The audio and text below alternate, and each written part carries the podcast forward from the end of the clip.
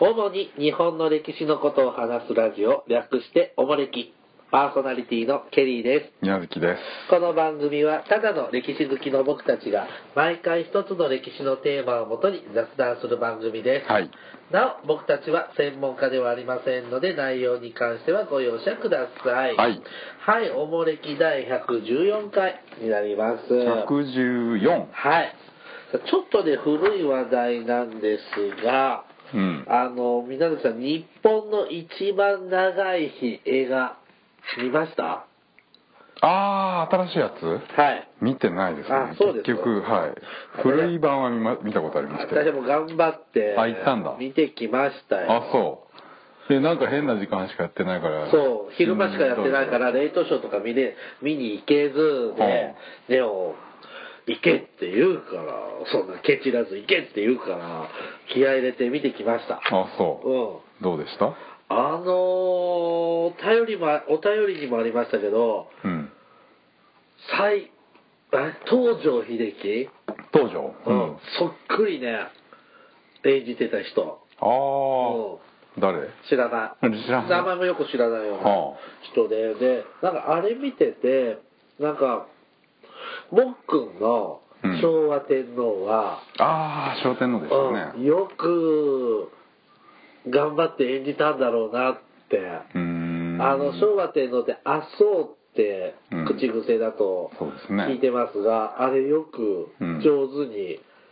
自然に喋れてたような。へー。おーあこんな感じだろうなーって うん思いましたね。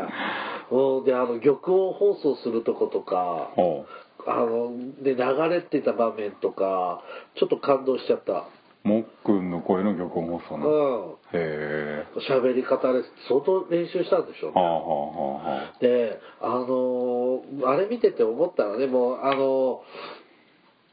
戦争も終わるかポツダム宣言をうん受諾するかしないか、あの戦争を終わらすか終わらせないかで、うんまあ、すそれの賛成する人もいれば反対する人たちもはいいるわけじゃないですか、で、まあ、そういう反対派の陸軍のうん若い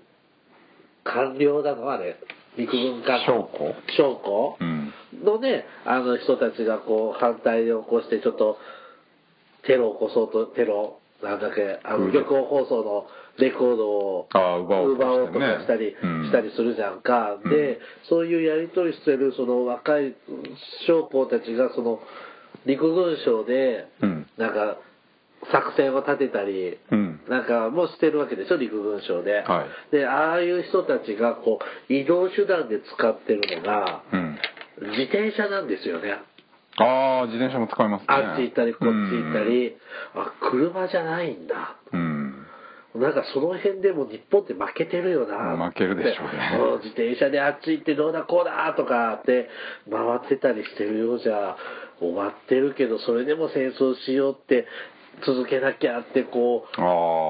ん。ああ、なる言っほど、てね。る人たちってちょっと悪あがきすぎないってちょうっんとその辺見ててなるほど。思いましたが、まあ、全体的にいいへえ、そうはですか。話やったかなぁと思いましたね。うん、ねあのー、まそのあれは15日までの話じゃないですか話だったのよ。旅行放送だかまらで。 12時までの話で、うんそれ以降ってまた違う物語があるわけですよね実際。そうですね。あの内閣が変わって本当にその各地でその終戦を受け入れて、まあね、戦実際、闘が終わるまで反乱を起こすような舞台もありますからね。なんかその辺は描かれてないのであの、まあ、これはこれだし、うん。うん、ってなんか思いながら見た後に NHK スペシャルでその完全に戦闘が中止するまでじ事実1週間ぐらい。ああ、すべての舞台が。うんかかった時のドキュメントを見てると、あーあれだけであの映画の中だけでは歴史は完結してるわけじゃないんだなと、そうです。小野田博さんまでうんいるんですから、全員が終わったのはまだね。まだ終わってないわけだねまだ終わってなあいの帰ってきてない人もいるわけだからねそうということなんだろうなとうん歴史の奥深さ、ねえー、と感じましたさて、えー、と今回はですねえっ、とおもれき国勢調査おをやって、えっ、と、人数的に第1位を取ったのは、えっ、と、愛知県だったんですが、やっぱ人口格差がありますので、地域によって。はいで、その1票の格差を、えっ、と、配慮して、えっ、と、こう、ね、例えば東京は約1000万いますから、うんあの、100万の都道府県があった場合、やっぱり、なんていうのうんまあ、ズレが出るからっていうので、そういうポイント制で、そうですねえーと、投票ししてくれたものを、えっ、と、換算してみると、うんえっ、と、実は岡山県が1位だったとそういう。いう話でしたねはい。うん、なので、えっ、と、今日はその、岡山県頑張ったでしょうね。今回は岡山県特集を。おーしますごご褒美、はい ご褒美というか、はいへさあ、岡、ま、えー、皆月さんは岡山県は行ったことはえ2万回ぐらいありますよそんなに行ってんの、まあまあまあ一通り言ってると思うけどおー僕はちゃんと降り立ったことがあるのは、うん実は収録日的には昨日なんですよ。ああまあ遠いもんね、はいうちは比較的岡山には近い県なんであの、いつも乗り換えなきゃ四国とかそうやね三陸乗り換え駅なんですよね、岡山駅って通過はあるでしょはい、うん通過はたびたびあって実は降り立ったのは昨日なんです収録日的に昨日なんですが、うん桃太郎の写真だけ撮って帰ってきちゃったひで えなそのくせに岡山特集とかねそうだよ取材してきたおこがましいなえちなみに皆さん岡山はおすすめスポットはどこですか後楽園後楽園あじゃあ偕楽園か後楽園後楽園あ後楽園か後楽園偕楽園は水戸か、うんあこうあれ岡山市岡山城の横でしょ、おーうん、県県全体としては岡山県全体まあ倉敷とかねいいああ、街だよしくロケしてますね。ううんんハンプも、倉敷ハンプ有名だよね。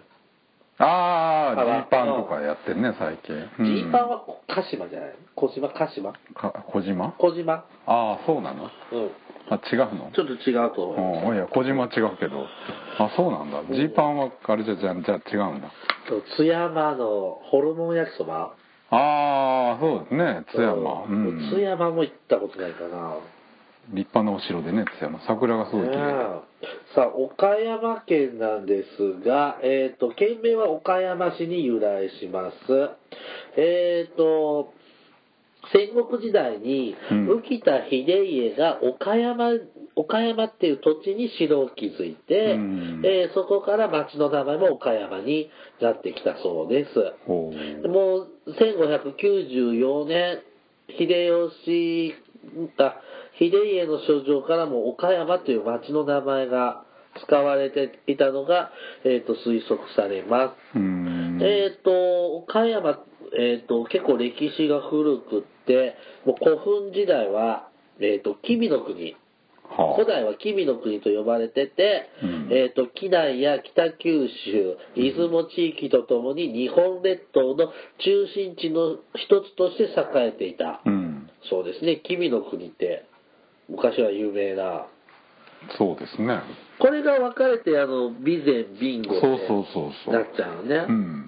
ビンゴって最初聞いた時はもうあの結婚式かと思っちゃったじゃないですかだビンゴゲームビンゴゲームの、うんなんて地名つけるんだろうねってこう そっちが後でしょ、うんですねでえー、っと有名なのは造り山古墳ああ4番目に大きいんだっけおーえーっと大きさが全国の古墳の中で第4位うんえー、っと、立ち、立ち、一般人でも立ち入れる古墳としては全国第1位の規模を持つ。ああなるほどねこんな言い方もあるんですね。そうだよね、仁徳天皇陵とかそうそ王うそう子天皇陵入れないから、前の話だね入れるんだ。行ったことあります、造山古い墳。やー造り山ご飯行ったことないな造山古墳でもこれ、あの、作るっていう字があの、像ですね。あああ金曜の作るね造成の像であの別なの人弁の作り山古墳っていうのも、作文の作ねはいうん総社市うんってとこにあと両宮山古墳かなっていう大型古墳が岡山には残されているので、まあ、その古代の、えー、と勢力的な、ますよねこの吉備っていう地域が大いかきにな有力な場所かっていうことよねでもゆなんか固有名詞で来たか吉備でなんかこの時代の人ってなんかいるのその、古墳時代、うん、その日本書紀とか古事記とかに出てこないのかああどう吉備のな巻吉備の吉備の巻き火ってもうちょっとなんか後ですけど吉備の巻き 火は吉備の人なのいやそうですああよ、ー、んそうなんだ。はいはいはいはいはい。で、えっと、平安時代にはですね、えっと平家の勢力圏に置かれ、うんえーこの辺で源平合戦が繰り返されてたそうです。うんうんえーっと、中世ですね、鎌倉時代に入ると、えーっと、那須、松田、三村、うん小、うん赤城市など有力東国の有力御家人が自頭職なんかになって、えっと式です自頭式式っていうのうんあ自頭式自頭式職じゃなくて、うんはい、自頭式などについてうん移住土着しました、えっと斎藤御家斎千千最先かな、うん、西の銭湯って書いて、最先御家人って呼ばれますというとこですね。で、えーっと、戦国時代はこの辺ごっちゃごっちゃしてんだよね。浮田ですよねやっぱ浮田か、あれ黒田さんはあれ、播磨か。そうそうそう手前お隣ですだねからあれ、兵庫か。うん兵庫県だから、そうすると、備中、なんだっけ、あの、池攻め、水攻めにあったら、備中高松。ああはい清水宗春あれは岡山のこの辺なんです。備中だから、ちょっと内陸ですね岡山市のもうちょっとうーん上の方っていうかそういう人たちが活躍、戦国時代ごちゃごちゃ、浮田さんか。まあ毛利の勢力圏ですね基本的にあー尼子は鳥取。卵は上でしょう日本海側あーうんはい。えー、っと、江戸時代はなんか特に塩作り。まあ、岡山藩ですよね岡山藩って誰池田家えー、池田家って姫路じゃないですか姫路から岡山でしょあ、そうなんですか。鳥取と岡山は池田家でしああょー、本当だ、書いてあるわ。えっ、と、池田照正、池田光政、ねうん照正の孫が、備前岡山藩の基礎を築いて、うん明治までって書いてありますね。うんえっ、と、そういうようなとこか。で、明治以降は廃藩置県で岡山県にうんなったのね。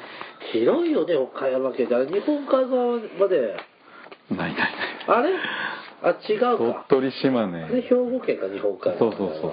用語だけですよだから中国山地の方で僕もあの一回に何度かあの岡山から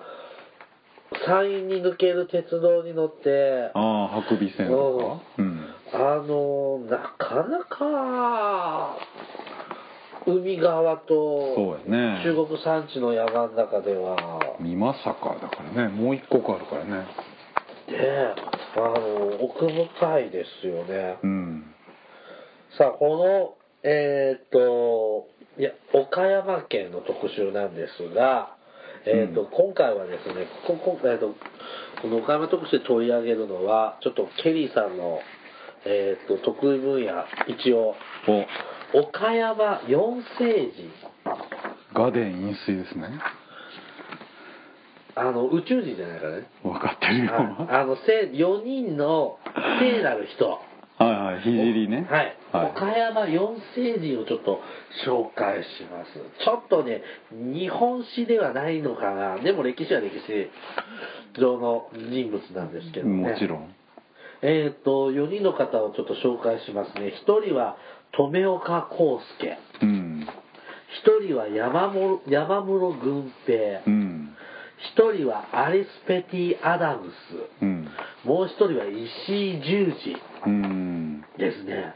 さあ水無月さんはこの4人はご存知山室軍平とまあ石井十二は孤児院かなんかの人ですようね、うん、それぐらいは知ってますおすごいね、はい実はですねこの四聖人はですねあのえっ、と明治から大正ですねにかけてとか、えっとまあ、戦前近代ですね、うん近代岡山市だね今の岡山であの福祉事業を展開した偉い人たちなんです偉い人そうですよそ うだよ、であのケリーさんはですねあのああ社会福祉士といううんとてもえ素敵な国家資格を偉いんだね偉いんだよ、うん資格を持ってお仕事をしております、うんそういった関連の人気のないポッドキャスト番組もやっております。ああそうですねこの間なんか厚生労働省の人インタビューしたんだよ。誰な誰が頼んだ、あ、僕ら。うえん。ー自分で行ったのマジでうん。うん。ちょっとでもね、あの、うちの県に出向できてる人捕まえて、あなあんで法律作んねえとかいろいろちょっと。知り合いあ、もう友達になった。あーそうなのんうんとかね、あの、聞いたりとか、あへーの、してる、あの、 いつブラックリストに乗ってもおかしくないな。何がね国家、国家、国家から目つけられてるんじゃないかなあそうな散々の悪口あなたそんなことやってるの、はいああへえで、えーっと、で、そのね、勉強をしていく上で、こう、福祉の歴史というのも、うんもちろん学科的に学ぶんですよね。ほうで、こう、日本のね、こう、福祉の歴史をたどると、もう聖徳太子とか光明皇后とかがはあはあ一番最初なんですよ。はいあの、仏教が伝来して、うんああいう貴族とかの人たちが、うんこう、仏教の教えにのっとった慈善活動はいはいはをしていくのが、まあ、日本では初めかなと。いうんで、えっ、と、あとは明治以降になってですね、うんえっ、と、キリスト教とか宗教が開教解禁解禁あの、自由にほら、仏教が信仰して良くなったじゃないですか。うんで、キリスト教が、こう、日本に普通に入ってくるようになってですね、うんそのキリスト教の教えにのっとった慈善活動うんうんうんを、えー、と取り組む人たちが全国各地で、うんこういう福祉昔は社会事業とか、そう慈で善すね事業って言ってましたが、うんそういう取り組みを始めるんですねで岡山はですねあのーこの近代のあたりでも中間市民層っていうのが割と多かった経済的にも。ほうで、えっと、中等教育、教頭教高等教育も充実していて、うんえっと、公立私立の女学校なんかも全国的に見て盛んな県だったんですよね。へえで、えっ、と、そういうようなところもあって、この福祉系の分野でも先見性の高い人材を数多く輩出してうんおおおって、こう、岡山っていうのはそういう偉い人たちがね、どんどん出てきたわけですよ。うんで、その中で、こう、四聖人って言われるのが、いるわけで、人たちがいらっしゃるわけですねへ。えさあ、こういうありがたい人をですね、ちょっと紹介させて。ちなみにはいその資格を取るためのお勉強とかにはこの4人は絶対覚えなきゃいけない人なんですかえー、っとね、それは後で。ああそうですかごめんなさ待いってくださいあー余計なこと言っちゃったはい。はいえー、っとですね、まず最初、お留岡康介さうんんですね。えー、っと、寛解院。えー、っと、寛解院教育の実践家で、うんすえー、っと、寛解院っていうのはね、現在でいうね、児童自立支援施設。ああ知ってるいやー僕この辺が僕寛解院と少年院の違いとかいまいちよく分かんあないのね、関係というか児童自立支援施設、うんあと児童養護施設ってあるでしょ。あありますねあで養護施設児童養護施設っていうのは、まあ、昔の古いうん言い方で言うと孤児院のことですよ、孤児う院、んあのお父さんお母さんとか育ててくれそうですねうるん親大人がいない子供が行くところで、うんで、まあ今はこの虐待とかで、あー親とかに置いとけない子供なんシェかルタも、ー的なうね、ん使い方も使い方もあります。で、児童自立支援施設っていうのは、うん一昔前はね、あの、教護員って言ってたんですよ。ああ強護院って言葉あるねで、それはいわゆるやんちゃなうん悪ガキどもを、ほえっ、と、そこ、この施設に入れて、うんえっと良い子に更生させることを目的とするはあはあはあ施設で少年院は犯罪を犯しちゃったう子なんああそうかなるほですどよだかなるらほそどこには行かないけどやってないけどああ海外にしろよそういう罪は犯してないけどこう社会の中で馴染めてない子をそうそうそうそうやるのは寛解なんだ、えへえっと大体各都道府県に最低1箇所はあるはああずでりますね、うん、教護員で今はは児童自立支援施設といってうーん大体親元離れて寮生活させるパターンが多いかなと思いまうーんすそれを日本で最初に始めたのが留岡康介さんはいはいはいえーと岡山県の何市ですかこれ高橋市高橋市、難しい字ですね。高橋市に生まれます。えーっと、6人兄弟の次男で、えーっと、本当は吉田家に生まれたんですが、留岡家の養子になってきます。うーんで米屋を営んでいた富岡家、えー子供同士の喧嘩で、えー武家の子供を怪我させ商いに支障が出て養父から厳しい折檻を受け家出をしましたうんで、えー、とその町にあった日本キリスト組合これでキリスト教キリストですよ漢字でキリストじゃないですえかこれで書くのそうですよ、えー日本キリスト組合協会うんのキリスト教会に逃げ込み、えー、とその伝でつてでですつてでか、うんそのつてで福西茂子茂子かなさんのもとで、えー、と過去ま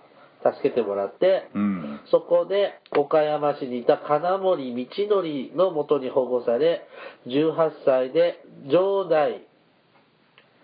知心牧師うん牧師になっちゃうんだね名前でしょこの人上白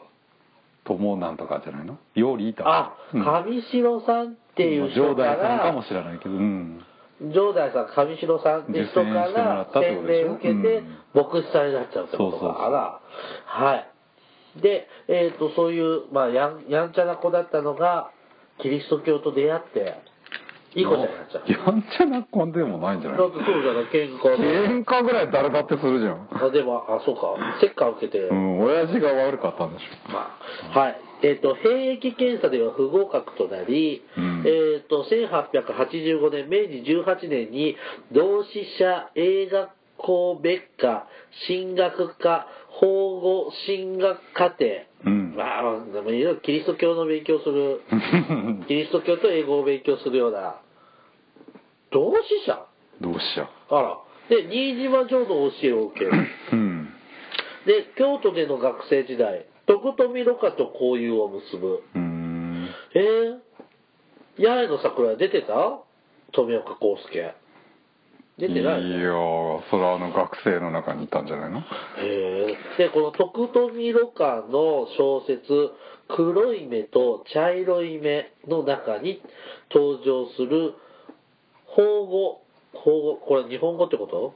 さっきの家庭にあったじゃん法語の進学家庭日本語で進学の家庭を教えるってことじゃない、はい。法語進学、進学の富岡くんは、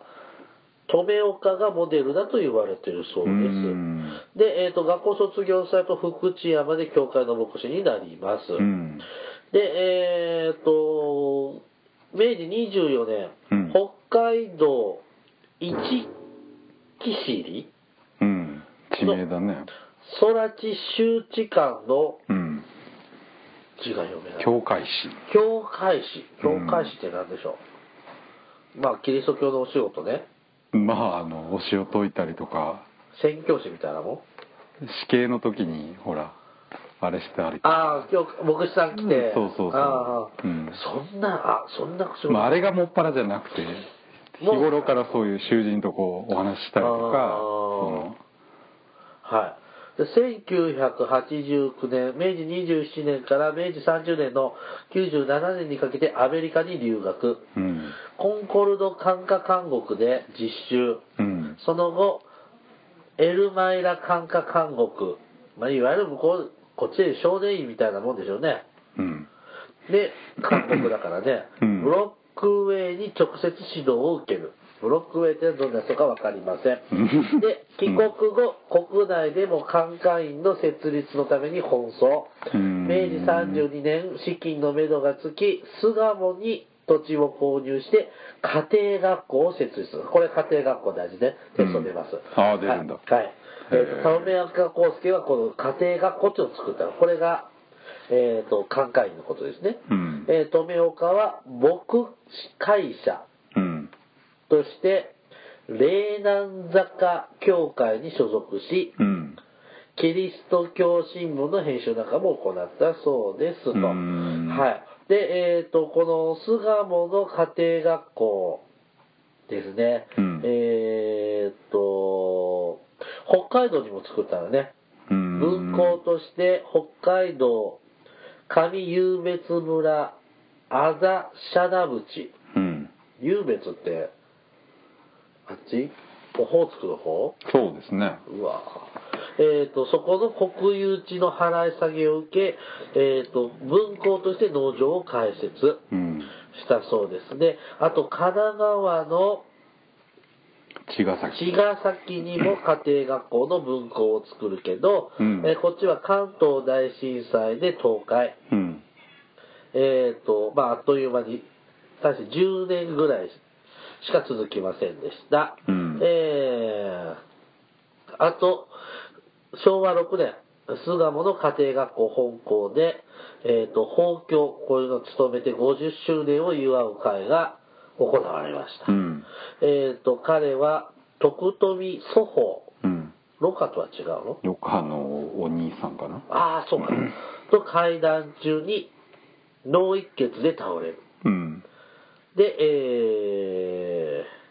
ー、1933年、昭和8年に菊子夫人が死去、富岡は学家庭学校の名誉校長に就任し、現場から退く。うんえ2代目は、えー、と、牧野寅次さん、寅次さんって人うんですね。えーっと、に継いでもらって、1934年昭和9年2月5日、徳富ろ過の住まいにほど近い東京、上上祖師ヶ谷上祖師ヶ谷の自宅で亡くなったそうです。うんはい、えー、っと、こういう教官会員を作った。まあ、岡山出身だから。岡山では活用党はあまり。ああご出身が岡山ですけどね、うんはい。という方でした。いやじゃあ寛解院っていう施設はそもそもそのここ国がやってたわけじゃないないです。私立で。だかのらえ今もそうなんですか今はね、えー、っと、今どうなんだろう、僕もね、教科書的には知ってんだけど、うん多分社会福祉法人とかのあそうなんだそういう法国人格を持ってるか刑務所とは違うんだ違う違う違へうえああ刑務そ所うですか少年院だよあの刑法のうん文書これはあの管轄員そはうかそうか児童福なるほどなる祉ほ施ど設だそうかからそうかあれはそうね少年は刑罰を受けるとこなわけだね、あそういうあれなんだへえ勉強になりましたえへんさあ続いて2人目山室軍平山室軍平、うんはい。えっ、と、明治5年生まれ、えっ、と、昭和15年に亡くなっています。日本初の旧制軍士官、うん牧師さんのことですね。で、えっ、と、日本初の日本国軍司令官、うんこの宗教的な意味だよね。日本軍国って書いてるに日本初の日本軍国司令官。うんで、最終階級は中将までうん行ったそうです。岡旧山西軍のってことでしょ、ううんん岡山県当てつ郡えー鉄火町かなあ現在の新見市新見ですね新見市生まれです。えーっと、三男坊で鉄田町に生まれます。うん実家が貧しくって、少年時代に、足盛り足盛って何ですか地名でしょああ、足盛の親戚筋へ養子へ出される。うん14歳で上京し、印刷工となり、伊藤為吉の下で修行するが、教会主催の英語学校に入学。うんそこでキリスト教に触れ、明治21年に洗礼を受ける。うーんえー明治22年、同志社大学進学部に入学。また同志社だよ。うんで、直後、同輩の学生が山室の距離に近い高高梨高橋高橋で、えっ、と、電動の実習を行うというので参加。後数の山室はこの高高橋で、えっ、と、夏季電動実習に参加し、また、石品の中でう、ん勉学に励むが、明治27年に健康を害し、また当時広まりつつあった自由式神学、自由主義あ自由主義神学うんへの反発もあり、同志社大学を去る。どういうこと自由主義神学。なあどういうあれなんですかねわかんないちょっとキリスまあ、ト教そういう考え方が入ってきて馴染まなかった。うんその後、しばらく、えー高橋キリスト教会堂などで伝道活動を行う。うんで、この高橋伝道によって、石井十字、うん留岡康介、福西茂子らと知り合う。うんうんうんさっきも出てきましたし、後で出てくる石井十字とかと出会います。うんえっ、と、当時福西さんって方は、教会の婦人部代表であった立場から、若き伝道師見習いの世話を焼いたとされる。とはいえ、同志社大学退学後の山室は迷いの最中であり、彼の魂の方向方向を見かねた福西田は、うん山室に高橋の厚志家徳志家徳志家うん徳志家ってそのお金持ちあっ、ていコうかーチの名前じゃないですね。はいえーのもとへ、婿養子に入ることも進めていたが、うんあくまでも宣教や、えー、と、在野の人々にハベルはべる道を望んだ山室は、これを誇示し、東座の自身の置き場として、石井のいる岡山個人に身を寄せた。うーんえー、と、明治28年、石井の勧めで旧西軍に参加。うんえー当時第一小隊隊長であったエドワード・ライター大佐により、えー入隊を許可され、うんパンフレット、時の声これで時と読むんですうか、ん時の声を刊行するなど大いに働き、えー当時、えー日本最初の、えー士官伝道者となる。うん後に東洋人で最初の旧西軍将官となり、うん日本軍国司令官を務めたうんということですね。で、終生にあたる社会事業、交付廃止運動、交渉交渉か、うん交渉廃止運動、純血運動に身を捧げた。うーん大正4年に、えーと、何章ですか、これは。蘭寿蘭寿法賞蘭寿法、えー大正13年に訓六等随法賞を受賞うんということですね。で、えーと1937年、昭和12年は旧制軍大賞により独立者賞っていうのを受け取った創立あ、ごめんなさい。創立者賞を、えーと受け取ったという、旧制軍で有名なそうですね山室といえば旧西軍ですねね、で、この旧制軍って何って方も、ああ要するにあれですよねキリスト教の団は体でい。イギリスで生まれたんでしょ確かプロテスタントって書いてあるね。うんあそうですね。で要するに当時で一番こう機能的で行動力がある集団ってなんだろうって言ったら軍隊だっていうことで社会事業とかやっていくためにその軍隊組織でやっていくっていうえ、なんとか鍋ってやってるんであそうそうそう社会鍋ね毎年やってますねああれが募金活動ねそうそうそう有名ですねえっ、と、巨神軍自体は1865年イギリスのメソジスト教会の牧師ウィリアム・ブースと妻キャサリンによってロンドン東部の貧しい労働者階級に連動するために設立されたう、んまあ、布教活動グループそうだね布教とか、まあ、それね社会事業を通じて要するに布教していくための一番機能的な組織として軍隊っていうのを選んだってことねで、日本ではこの山室軍平が、まあ、中心的人物で、うん走りですねこうやってきたよっていう人ですね。だから、あの、いい意味のキリスト教活動を。そうそう制服とかも全部軍服みたいなああ、そうなうの。んへえ。これ山室軍平でした。うん続いて3人目。ああ軍兵終わり終わり。はいうん。アリス・ペティ・アダムス。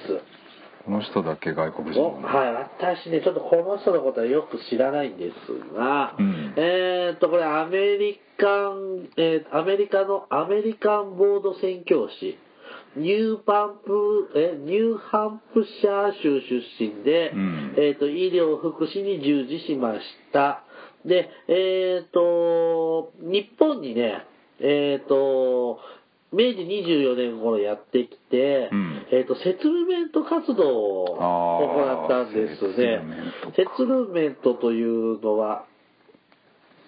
私が説明しましたので、うんえあのこういわゆる貧困地区に、うんこういわゆる宗教家とか学生さんなんか、まだちょっとゆとりのあるはい人たちが、えー、と入っていって、まあ、貧困地区困りごとが多い方がうんたくさんいますので、例えば子供がいて働きに行けないとかうん、あのもともと仕事がないとか、うんまあ、貧困になる理由もいろいろありますので、うんそういうのをお手伝いしたり、はいはいはい託児所で子供を預かったりとか、なるほどねまあそういうこう貧しい地区の貧困を脱するためのお手伝いをする活動、セツルメントというんですね。えーっと、これはイギリスでやっぱ始まったねえ活動なんですよ。で、その活動とか、あとそういう拠点となる施設もセツルメントっていうんですね。うんで、まあ、日本で、こう、日本人が最初に、こう、やったセトルメント施設っていうのが、キングスレイ館という、おう東京にあった施設なんですが、アダムスさんは、えっ、と、岡山の方に、えっ、と、やってきました。で、ここで、えっ、と、私立花畑尋常小学校開校。うんで、えっ、と、キリスト、これ明治の29年とか30年前後ですが、うんキリスト教講義所開校。で、えっ、と、法制予学校。夜学ですね。裁縫裁縫か。うん裁縫予学夜学校を開校。うんで、あと、市、施療所花そう畑、ね清涼ですね清涼所で無料診療を開始する、うんでこれがきっかけで、えーっと医療事業の方にね力を注いでいきます、うんで、えーっとこれが現在のお岡山博愛会病院うーんという大きな病院がありますあるみたいよ、うんで、あの、老人ホーム系とか、そういう介護施設なんかも、えっ、と、多数、うん現在展開されています。うんえっ、と、こういうのを開催、あの、設立して、えっ、と、いきます。で、1937年、昭和20、じゃ昭和12年に、えっ、と、アメリカマサチューセッツ州ニュートンのナーシングホームで、えっ、と、亡くなったそうです。うんはい。で、施設は今も月が続いている。どうなんでしょう岡山の方はこの病院利用する方も多いのかしら。ああ大きな病院なんですかねうん。ちょっとネットで調べてみると立派な総合病院、あそうはい。みたいな感じがありましたので、すいませんもう途中までよく分かって女性なんですね女性です。女性なんですねはいペティあーアダムスなのにアリスかアダムスあアダムスは名字か名字だそうかああそうか女性なんですねアリスだ、アリス。アリスペティかうんなるほどはい。ね、こういう方もいらっしゃいました。うーんはい。ちょっとあまり知らないので、 はい、続いて、私がやりたかったメインはこちらですね。えっ、と、相当時間が来てるんですあが、押してるはい、石井十二さんです。石井十一はい、えっ、と、岡山個人を創設した人物。うんえっ、と、その功績から児童福祉の父と言われます。うんで、えっ、と、彼はね、あの、日向出身なんですよ。ああそうなんで宮すか崎出身へでえ岡山にはお医者様を目指してほうほうほう岡山医学校今の岡山大学医学部の医学生としてうん研修であったんですね、研修中だ、研修生だったんです、うんでその時にあのある孤児を引き取ったことを経緯うん経緯に、えー、と信仰的覚醒してしまい、えー、と孤児を預かるうん事業に専念しちゃううんで医師になることをやめちゃいましたおおううん、でもうその医学書とかもね全部燃やしちゃうんだよね。へで、えー、とこのキリスト教の信仰でお手本になる人をね、えー、とがいてそれのモデルに岡山孤児院を創設、えうんえー、と生涯工事救済に、えー、と捧げました。うんえっ、と、今は、まあいいや。で、えっ、と、岡山で、えっ、と、こういう孤児を預かるのを始めて、大体ですね、えっ、と、生涯でん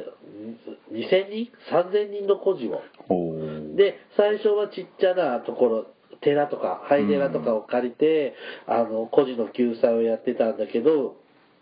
噂を聞きつけて、どんどん孤児をほ預けに来るように。ちあょっとー今育てられないんで、はいはいはい預かってくださいみたいなのがどんどん来ちゃって、どんどんと大きくなっちゃうし、うんさらに、えっ、と、日清戦争、日露戦争に、うん濃尾地震ううんなんかの、こう、戦災、戦争で親亡くしちゃっていいとか、しあの震災で、地震でねっていうような子たち、あと東北の例外なんかで、はいはいはいはあいのちょっと大変になっちゃった子供なんかも、えー、とどんどん受け入れたそうです。うんうんで、えっ、と、もうね、僕はこの人にちょっと憧れて、うんあの、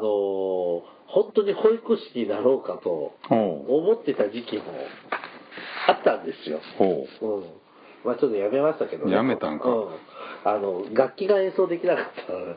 オルガン弾けないとダああメでそしょ保育士になるうかうんなるほど で、やめました。はい。で、えーっと、で、この活動していくのに、キリスト教のね、信者たちのうん寄付をもらうのはもちろんですね、えーっと、事前音楽幻灯隊というのを作って、うんえー、と鼓笛隊で各地回ってほう宣伝活動うんで、えー、と写真映写機っていうのかなああいうのでこんな取り組みをやってるよっていうのもうん見せて全国を、えー、と回って寄付を集めて回ってたんですよ。はうんそういう取り組みをずっとやっててですね、最終的には、えっ、と、石井十二さんは、えっ、と、宮城県、宮崎県のあ、うんえっ、と、チャウスバルうーんに移転するんです。はいで、えっ、と、よりたくさんの子供たちを充実させた教育するためには、えっ、と、土地的には、岡山よりチャンスバルの方が僕の望んだことをやりやすいというか、うん実現できるということで引っ越しちゃうんですね。うーんで、えっ、と、そこで、あの、チャンスバルで、あの、えらい広大なお茶畑、茶畑茶畑、うんを開校しています。うんので、えっ、と、46歳のね、48歳でね、チャンスバルの方で、あの、亡くなっちゃうんですよ。うーんすごい、あの、で、絶対子供ね、叱るとき、子供、やんちゃなことするじゃないですか。うんだから、そういう時もですね、あの、ぜ最初はね、あの、どうしても短気な方だったんで、ついつい体罰をしてしまってたんですが、うん結局、体罰をしても子供は心を開かないっていうのを悟って、う絶ん対に体罰せずに、んちゃんと話し合う。うんで、二人きりで個室で、うんえっ、と、話し合ってそのわやんちゃなことしないようにうん構成させていくうんようなことをすごく丁寧にやった人なんですよ。へええー、と映画にもなりましてですね、えー、と松平健が、うんえー、と主演でああやってるんですそれ石井のお父さんが知ってんのかななんか見たなでねあのーいいはまあまあまああの一般的な、ね、映画館で流すような映画じゃなくて、はいはいはい文化会館とかをこう、はいはいはいは回いるようなタイプの映画なんですがあれもまあよくコンパクトにまとめて作って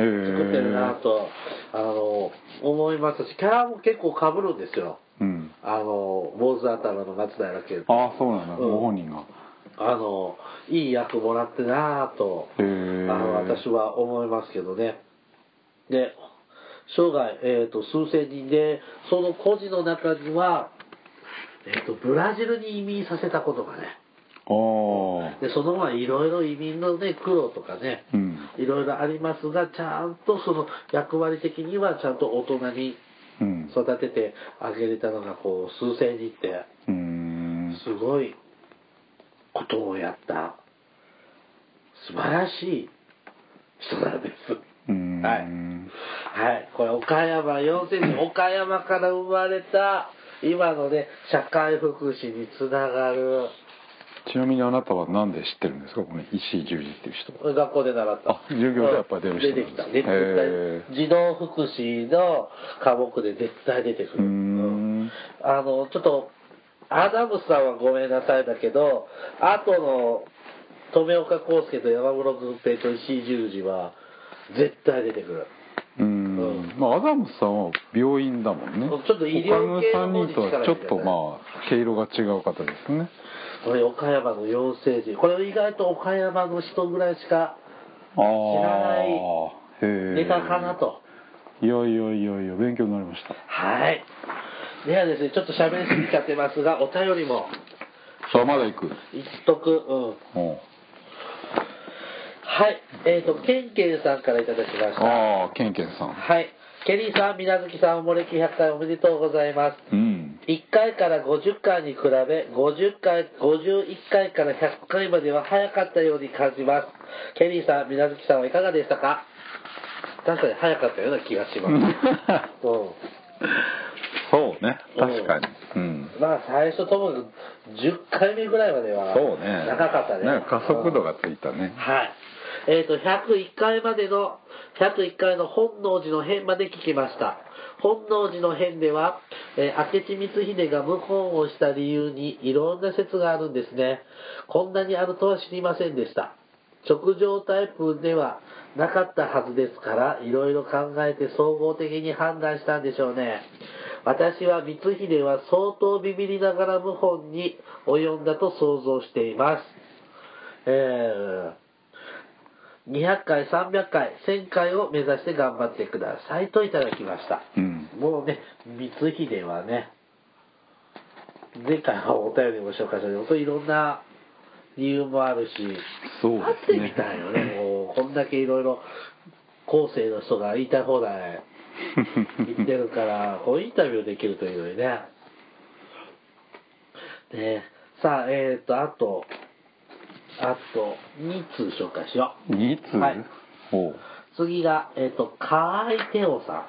かーいてをん。はい。はい河合テオさん。はい。ケリーさん、みなずきさん、はじめまして。主に世界史に興味を持ち、世界史年表を見ながら気になった歴史上の出来事などを調べることにハマっています。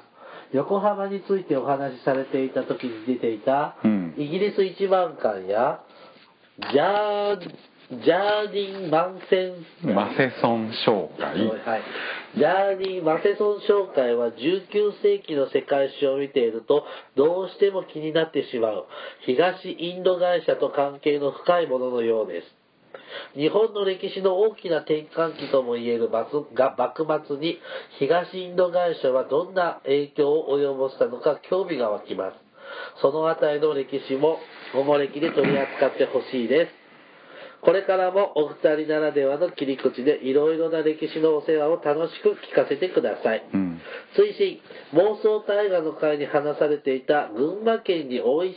群馬県にある美味しいもつ煮のお店は、長井食堂ではないですかといただきました。うんはい。えー東インド会社。やっぱ、裏で操ってるのかななんかいろいろ。いやいやいやいやそんなことないの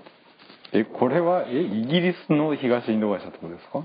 わかんない。オランダジャーディン・マセソン東インド会社っていろいろあるのいやいっぱいありますよフランスもイギリスもオランダも作りますよ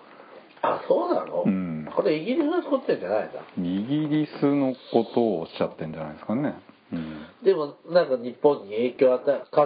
う裏で影響を与えるようなことうんいやイギリスの東インド会社は結構早くなくなっちゃいますけどねあそうなんだ、うんその辺もだからちょっとそういうこの頃のもっと裏列強のね外国の裏裏側というのもあんまり知らないのでジャーディン・マセソンなんで死の証人ですよ武器をあそうなの、うんでもみんなそうだよだってあれだってさグラバーだってそうでしょいねやそうですよまたちょっとなんかネタができそうだったらまた取り扱ってみたいと思いますあの群馬にある美味しいもつ煮は長井食堂なのかなそんな話したっけうん、ほら、なんか、うまい、なんか、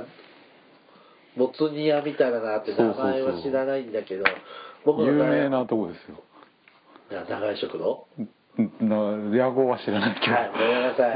あそうん、のいや多分そうなんじゃないですかおっしゃってる通りだとはい、うんまたちょっとチェックします。なんか、あれだってね、群馬県はすき焼きを今おすすめだってね。